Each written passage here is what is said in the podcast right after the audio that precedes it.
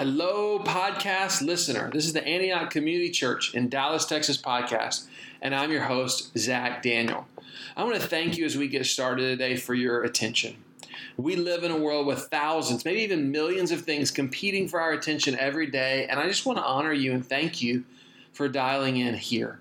It's an honor to get to invest in you, to get to pour into you, and I'm excited to see Jesus at work in your lives and through your lives and in us as a community. We're going to continue our series on the book of Philemon today, but before we do that, I have two things for you. One, I want to ask you if you're not signed up to our email newsletter, I would encourage you to do that. It's at antiochdallas.org. And what happens when you do that is you will get a weekly email from us with the sermon of the week, with some encouragements, with invitations to things that you can be a part of. It's just, I think it will enrich your life. And number two, I want you to listen in as our communications team shares a few of our announcements for this week. Hey guys, my name is Steven and I'm on the college pastoral staff here at Antioch Community Church. And I just want to say, welcome home. Thanks for showing up this morning. We are going to worship Jesus together. But before we do, I just want to give you a few announcements so you can be in the know of what's happening here in our community. Hey, you have a fuzz on your beard. Right here. I don't think you can see it, but. Okay. oh. You should put that in the blue. Life groups are the heartbeat of our church, and we want you to get involved. Summer is over, life groups are back in full swing, so I want you to find one.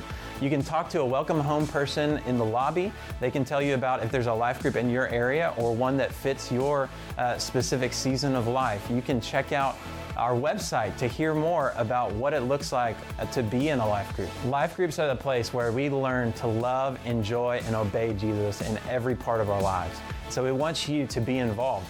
So find a life group. If you need more help finding a life group, please email us at info at antiochdallas.org and we will get you plugged in. I want to let you know about a new class we're starting up here in October called Launch, a 40 day journey in following Jesus. One of our greatest desires here at Antioch is to help you have a thriving relationship with Jesus. And we want to invite you into a six week experience that will help you do just that. This class is going to meet on Sunday mornings during the second service. So if you have kids, they can stay in Antioch Kids and you can attend this class. So whether you've been following Jesus for two weeks or 10 years, we want you to be a part of this class. Uh, we just think it's going to be a great structured opportunity for you to grow and take your next steps in your discipleship journey. So please join us for launch this October. Our next Welcome to the Family dinner is September 25th. That's on a Sunday from 5:30 to 7. And this is just to help you learn the vision and values uh, of Antioch. And we want you to be here. So if you're new here, this event is specifically for you. We'd love for you to come, eat great food, meet our pastoral staff, and just join us in what God's doing here in Dallas. Well, guys, those were our announcements. They were awesome. You are awesome. Let's worship Jesus together.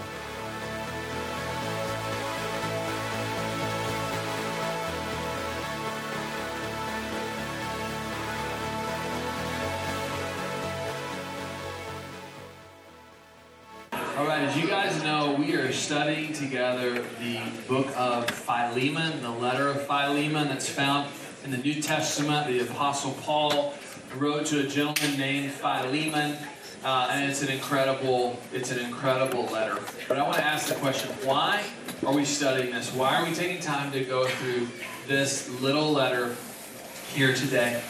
And uh, the best way I know to communicate this is to tell you a brief story. Uh, this week I was at lunch and I looked down to check my phone and I got the uh, the thing you don't want to see on your phone where the screen is just not cracked, it's been cracked for a while, but the blue, like the screen where nothing comes up and you just like like oh this is dead and now I'm sure that that you know this is not going to be good when I go to the cell phone store. But how much of your life is tied up on your phone? Quite a bit, I imagine, for most of us. So I went to the uh, AT&T store. They were really kind. That was awesome, a great experience, um, which is not always the case with cell phone providers. This was a great one, so I encourage you to go there. And they helped me, and they kind of worked through the deal. And they said, "Okay, we can get your replacement phone. Only problem is, it's a, it's a, the only ones we have left are pink iPhones." Now, I can rock a pink shirt. I just didn't know if I could do a pink iPhone. So I was like, well, can you call around? So they called around. They found another store for me to go that had some other colors. So I went down there the other night and we're changing out my phone. I started to talk with a gentleman who works in the store, and he was great too. Lives around here. Uh, he's a dad. You know, we connected on that. So I started asking him about AT&T and how long he's worked there. So he asked me about my line of work. So I'm working at a church. And I said, you know, do you have a church that you go to? And he's like, well, you know, I, I went to church some growing up. My parents kind of told me that this type of church, that type of church, this type of church. So I kind of done the, the church round. But when I when I got a little bit older, I just I just checked out. It's just not the thing for me. And I was like, oh really? Now tell me more about that. And he said, well, I have these relatives that were really uh, they said they were Christians, but man, when you were with them, they just gossip about everybody. And I was just like, that's not, that's not, I, I just, I don't, I don't want to be around that. So it's like my girlfriend, she sometimes takes our kids to, you know, this church and they've got the, the Bible app on their, on their tablets. You know, so I'm not opposed to it, but I just, I'm tired, man. I don't really, I, I, I don't know. You know, and I was, as I was talking with him, I was like, man, somewhere along the way, this guy's missed like the main thing, the big deal. Because here he's talking to me about, you know, that that uh, he doesn't have time, or he's thinking about church attendance. Like I'm trying to get him to come a certain amount of times. I was like, I was like, man, I want to tell you the big deal. The big deal is this: Jesus loves you like crazy. I'm not. I don't care if you come to my church. I don't care how many times you come. I, I want you to know Jesus is for you. Jesus loves your girlfriend and is for your girlfriend. Jesus loves your kids like crazy and he's for your kids. And that's the big deal. That's what I want you to know. I don't forget forget talking about church. And you could see that when the big deal was made the big deal, this guy's heart kind of softened. He gave me one of those awkward like bro hugs where you're not sure if you go the full way or just halfway, right? And it was you could just tell it was like okay and I, and I left that time reminded myself because how often do i get off track with all these other things you know and you're like no this is the big deal. And i remember just how often we need to be reminded of the big deal. And the big deal is not all the other stuff. The big deal is god loves you. Every single person in this room that jesus loves you like crazy that jesus is for you He's for the, the, the, the people you sit next to in class. He's for your family.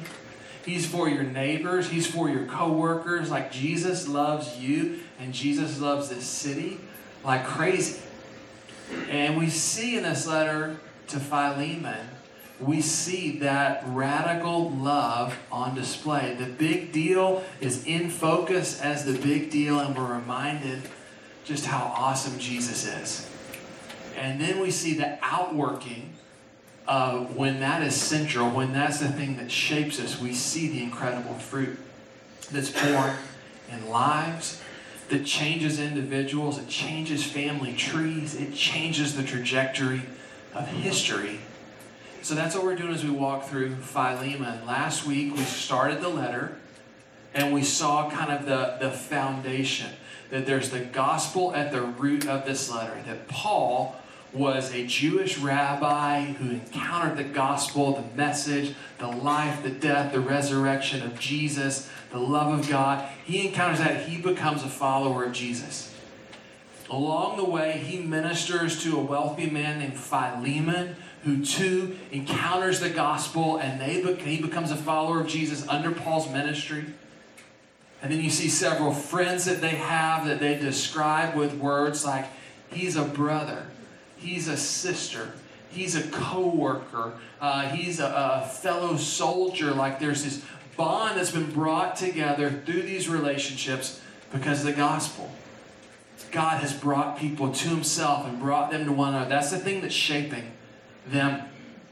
And then we see the fruit of that when we understand the gospel, when it's central, when it's right here and alive in us, we see an incredible fruit that's strength in hard times. How many of you know you are going to go through hard times in your life? How many of you know that not all of your plans and your five year goals and, and whatever are going to work out the way that you drew them up? Every single one of us is going to experience pain, difficulty, challenge, loss. That's just the nature of a fallen world. Yeah. Right? So you need a resource for strength when things are hard. Right? And we see in the gospel that there is that resource. That there's a rootedness, that we're loved by God, not dependent on whether my circumstances go well today or go poorly, but there's a love that's deeper than that. We see that we're people favored by God in the gospel, that we've received healing in Jesus, that He has made us right. We see deep relationships with one another, that we can be thankful for relationships as gifts, even in the midst of hard times. That we can have this sense of awe and wonder at the majesty of Jesus, even when we're in a hard spot.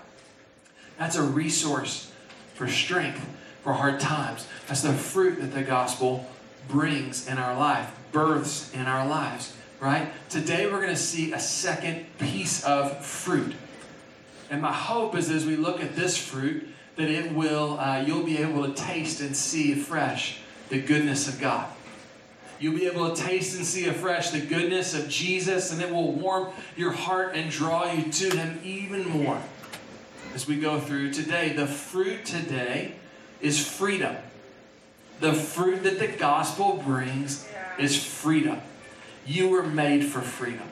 We long for freedom in our bones. And what we're going to see is the nature of the freedom that the gospel brings as we read today. So turn in your Bibles to Philemon chapter 1, verse 8. And we're going to read a little bit. This is Paul writing to Philemon.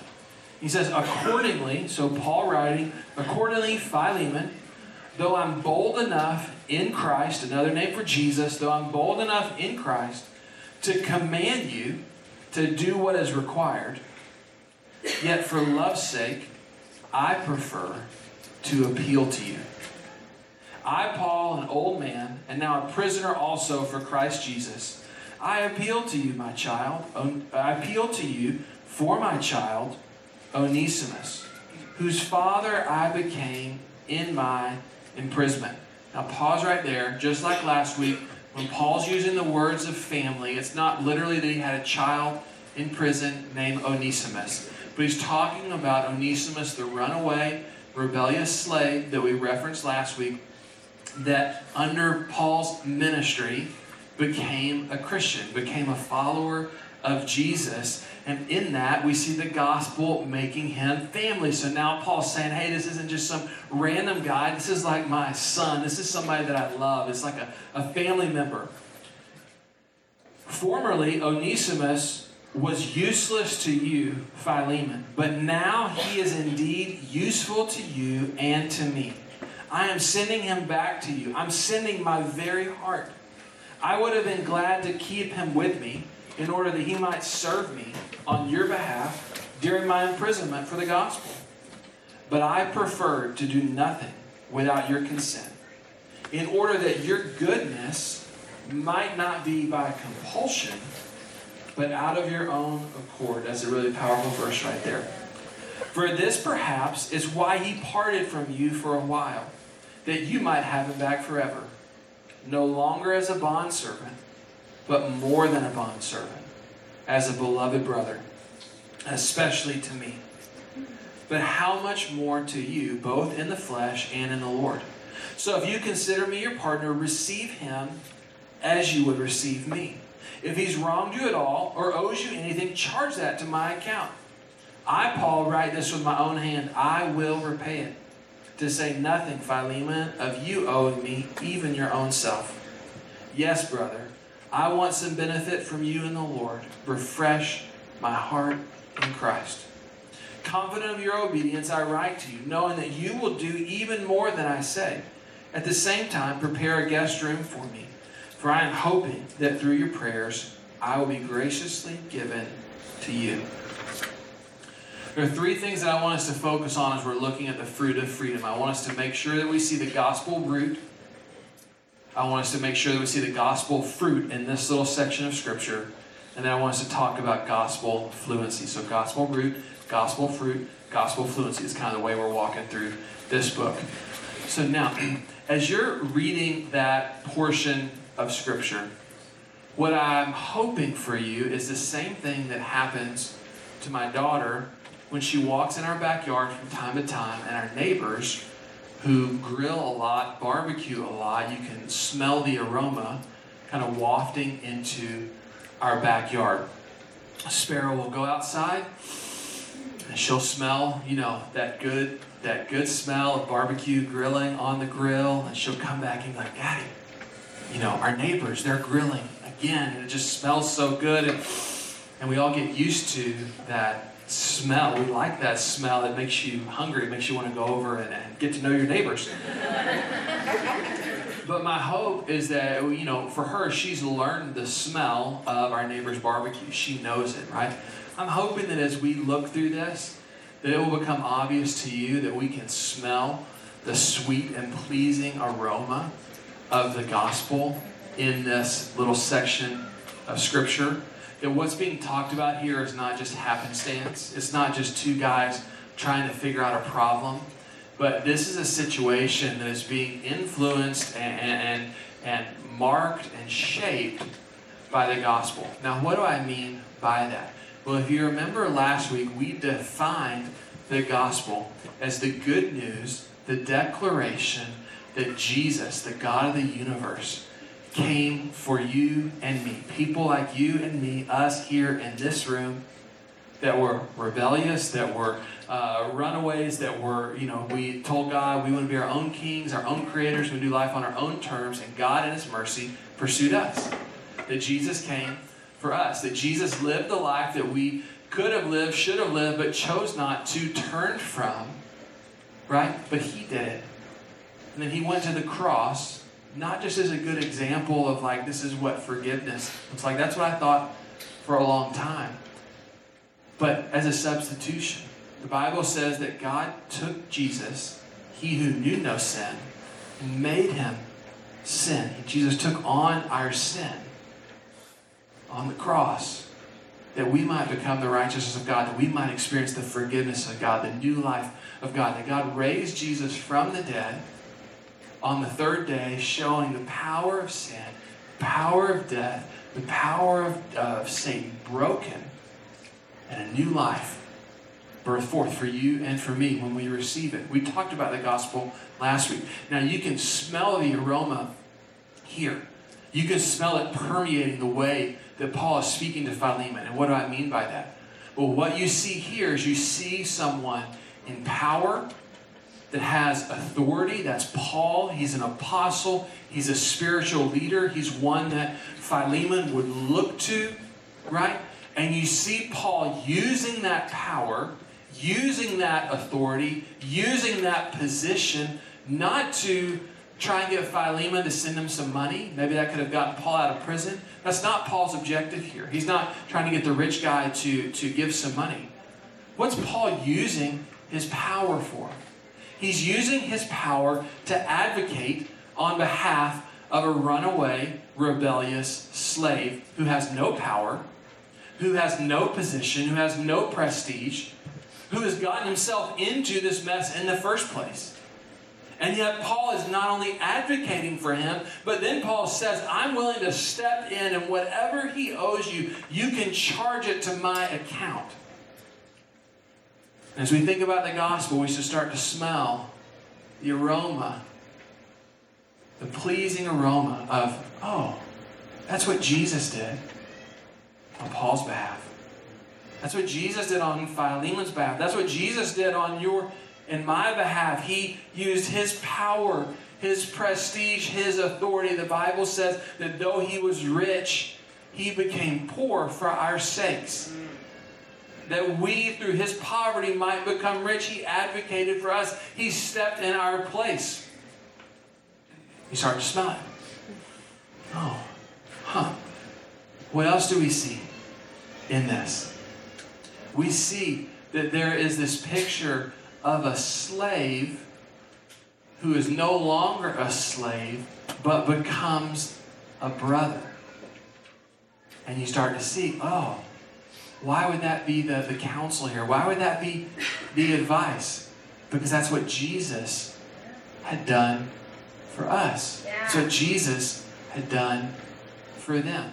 That Jesus had come for all of us. The Bible says that we were rebels, slaves to sin, slaves to ourselves, doing our own thing, uh, guilty of the judgment of God. And God stepped in on our behalf and doesn't just receive us, but He receives us into His family. That Jesus in the gospel adopts us into God's forever family. So you see that that's the, the counsel here. It's shaping the advice here. Right? I hope you're starting to see, oh, that's what's that's what's going on. That's where that's where these guys are are, are, are headed. You see the strong stepping in for the weak. You see the, the, the slave being made a brother. Last one that I want to show you is in verse, uh, let's see, in verse 17. Paul says, So if you consider me your partner, receive him as you would receive me. And your mind might go to another uh, story about a, someone receiving someone. Uh, a generous reception, a loving reception, a welcoming reception, even when there had been offense, even when there had been wrongdoing, even when there had been a turning, is the story of the prodigal son, where the son who grew up in his rich father's house took advantage of the wealth, took advantage of the relationship to go and spend it on, own, on his own self. And when he ran out of money, the Bible says he came to his senses. So I'm going to try and go back to my father's house. When he goes back to the father, the father doesn't uh, disqualify him, doesn't say, You need to pay this off, you worthless whatever. But the father runs to him and embraces him and greets him and Jesus taught that in Luke 15, and Jesus taught that's what God is doing in the gospel to all of us. Right? So you see this imagery is shaping this letter. That's what's shaping, that's the root behind here. Right? That's the context for what's going on. And what I want to point out to you is the fruit that that brings. The fruit of freedom. And there are three ways that I want to show you the fruit. The first one occurs in verse 8. Paul says, that this gospel that he has encountered, that has shaped him, that has marked him, that it gives him boldness. You could also translate that as that makes him frank, makes him a man of plain speech, right? He's not hiding his words, he's not trying to be just something that he's not. He just is who God has made him to be. Now, we are an insecure generation. We struggle so much with insecurity as people. Is this person going to like me? Should I change the way I dress to, to get here or do that to get there? Like, we, we just struggle with insecurity. I'd ask all the insecure people to raise your hand, but I think that would uh, be uh, not the best move, right? Just further play on that insecurity. But man, I've struggled so much in my life with, with insecurity, right? And yet, what we're seeing is the gospel has given Paul a boldness. Now, how does that come? How does that confidence come, right? What the gospel does is it changes our focus away from what this person thinks about me, or that person thinks about me, or even what I think about myself. And it brings us into the presence of God, where it's the King who's spoken his word of approval over my life. And that's the defining word over someone who has received the gospel. It brings a freedom from the fear of man. It brings the freedom from living like a chameleon. It brings freedom from thinking that you need to do X, Y, and Z to somehow measure up. And it's like, God has embraced me. And the fruit of that is a confident freedom. I want you to know some of you, you need to hear that word today. You've been carrying this insecurity, this guilt, this sense of inferiority, this I don't measure up. And so the way that you learn to cope is to be a chameleon or to work really hard. And the gospel wants to breathe freedom into you a freedom to be bold, a freedom to be who God's made you to be, to reflect the glory of God as He has made you. Because you have His favor and His approval on your life. Paul is writing, and he's going to say something that could offend Philemon, could kind of make things awkward. Like this probably wouldn't be a pleasant thing to say, I want you to receive back the one who's wronged you. Like, if I were to write that letter to someone who is deeply offended, like, that might hurt a relationship. But because Paul has experienced the freedom that the gospel brings, he's able to say the thing that's hard but true, hard but right. He's able to step out in courage and not shrink back and live in fear, right? You see that? You see the fruit? It's a bold fruit. Now, but the next line helps us see that it's not just bold, it's also deep. He says, I'm bold enough in Christ to command you to do what is required, yet for love's sake, I prefer to appeal to you. That's verse 9. Yet for love's sake, I prefer to appeal to you. And then in verse 14, he says, Why? I prefer to do nothing without your consent in order that your goodness might not be by compulsion, but of your own accord. So now we see that the freedom that the gospel brings is not a bold, not just a bold confidence, but it's also a deep freedom. Why? So interesting to me that Paul is not writing telling Philemon what to do.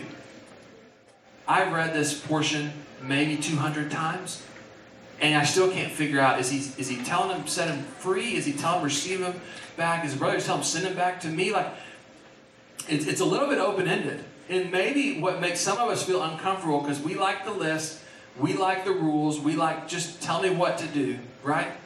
But that's not what Paul's doing. That's not the freedom that the gospel brings. It's not just a surface level, okay, I know the rules, I do them. My heart can be wherever, but I, I you know, I just do the right thing. Right? No, the gospel says your heart matters. And the freedom that God's bringing is a deep freedom. It's deeper than surface level kind of a nod to obedience, checking things off the list that says, I, I want to touch the deepest places in you.